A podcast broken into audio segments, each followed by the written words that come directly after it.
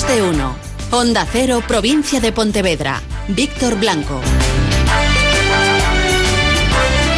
Hola, ¿qué tal? Muy buenos días. Miércoles 12 de febrero de 2020, que amanece con los cielos cubiertos y con posibilidad de precipitaciones, especialmente a última hora de la tarde. En principio, durante gran parte de la jornada no se esperan lluvias. Las temperaturas hasta ahora: 8 grados en Lalín, 9 en Sanxenxo, Vilanova, Darousa y Pontevedra, 10 en Porriño y Tui, 11 en Baiona y Caldas de Reis, 12 grados la máxima a esta hora en la ciudad de Vigo. Ana Lage, en Meteo Galicia.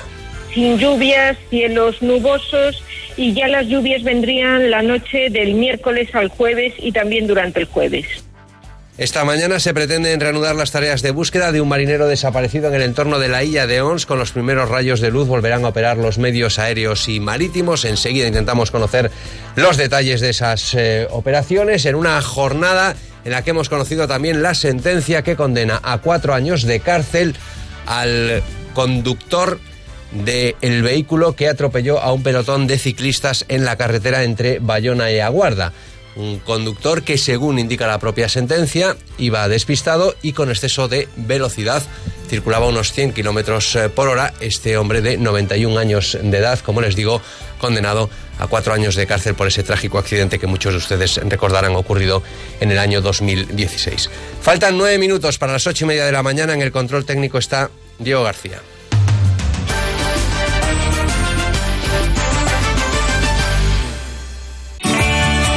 Galauria, servicios asistenciales de atención a domicilio a dependientes y particulares, autorizados por la Xunta de Galicia. Galauria, premiados en la segunda edición de los Premios Transfronterizos de Conciliación Laboral y Personal e Igualdad de Oportunidades. Galauria, te cuidamos dentro y fuera del domicilio. Galauria.es.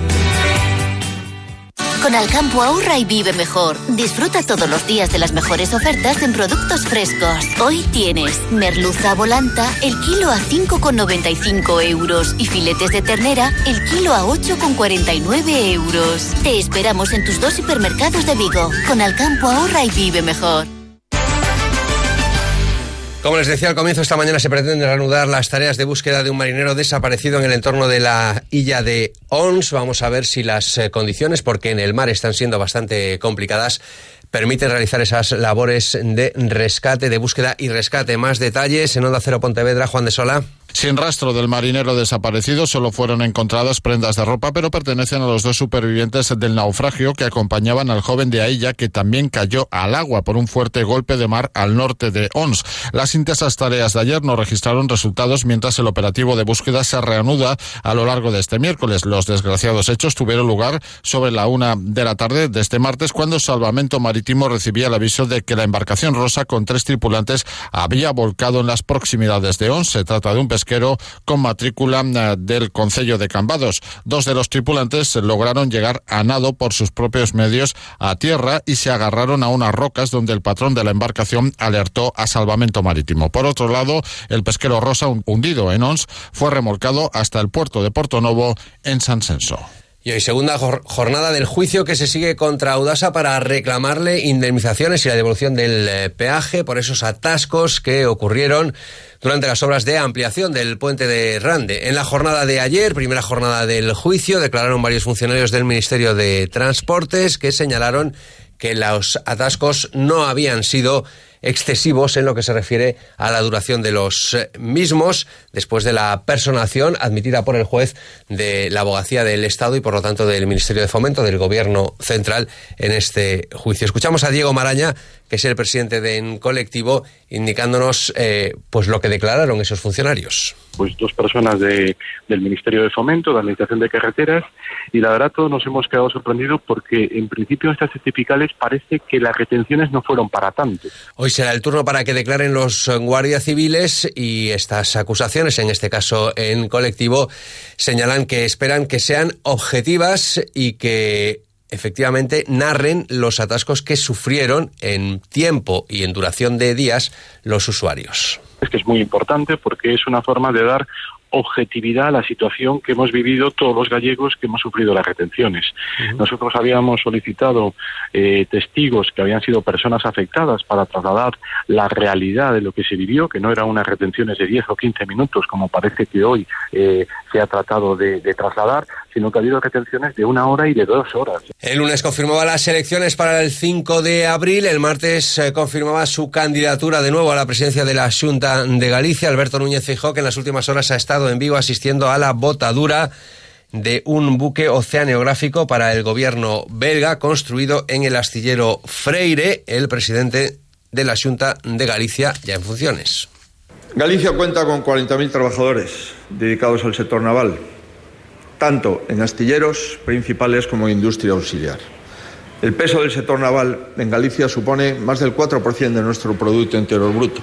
En el tercer trimestre del 19, la cartera de pedidos en vigor... Todavía no está en funciones, me he confundido, sigue siendo presidente de la Xunta de Galicia. En funciones estará una vez que se celebren las elecciones y se decida una nueva composición del Parlamento y, por lo tanto, también un nuevo presidente o presidenta de la Xunta de Galicia, sea Núñez Feijóo o sea otro u otra de las candidatas que se presenten a esas elecciones autonómicas. Desde la Confederación de Empresarios de la provincia de Pontevedra ven con buenos ojos este adelanto electoral porque dicen que si no nos quedaría una campaña larguísima durante prácticamente todo el año, trufada, por cierto, con elecciones vascas y con elecciones en Cataluña. Jorge Cebreirós es el presidente de la Confederación de Empresarios de la provincia de Pontevedra. Desde ese punto de vista y además a la vista de las declaraciones de todos los representantes políticos que tienen a sus partidos preparados para un adelanto electoral, pues cuanto antes posible, ¿no? Para tener lo que pedimos los empresarios, que es certidumbres, gobiernos fuertes, estables y desde ese punto de vista, pues cuanto antes sea. Y nueva edición de Edugal, el Salón de la Educación y la Formación de Galicia. Esta mañana abre sus puertas con más de medio centenar de stands en el recinto ferial de Pontevedra. Una feria organizada por la Asociación de la Pequeña y Mediana Empresa de Pontevedra, el Concello y la Universidad de Vigo. Precisamente se trata de la 9ª edición de Edugal, este Salón de la Educación y Formación de Galicia que se celebra entre hoy miércoles y hasta el viernes en el recinto ferial. Según su directora, Conchi Pereiro, este escaparate nació como puente entre el mundo de la formación y la educación y del trabajo que reunirá en este entorno a 56 expositores. Aclaren de alguna manera, de algún xeito, cal vai ser a súa elección da súa trayectoria ao longo da súa trayectoria profesional e imos ter tamén unos talleres e unos obradoiros que temos, por exemplo, un obradoiro de reciclaxe, máis ben. La Universidad de Vigo es uno de los puntales del salón al contar con 18 stands. Entre las novedades, la incorporación de la red de escuelas asociadas de la UNESCO en Pontevedra. Y la Autoridad Portuaria de Vigo recibe hoy a directivos del puerto de Cor con la expectativa de que esta visita concluya con avances en el proyecto de la línea de ferry entre Vigo y el Reino Unido, impulsado por Atlantic Ferry Line, la sociedad capitaneada por el grupo naviero vigués Nosaterra y la consignataria Encargo Galicia. El proyecto es unir Vigo con el Reino Unido y uno de esos puertos podría ser el irlandés de Cork. 8:28, vamos con nuestra cita diaria. Muy buenos días, Víctor. Nos vamos con un consejo importante para ahorrar, no solo más, sino mejor. Llegan las oportunidades de hoy miércoles con primeras marcas. Venga, Gadis, el precio no es un problema. Las oportunidades para hoy son galletas rellenas de chocolate Lu Príncipe, pack 3 unidades por 300 gramos, más una unidad gratis, 3,45 euros. Y en carnicería, traseros de pollo kilo, 1,85 euros. Solo hoy y solo en Gadis. Gadis, empresa colaboradora con el acontecimiento Xacobeo 2021.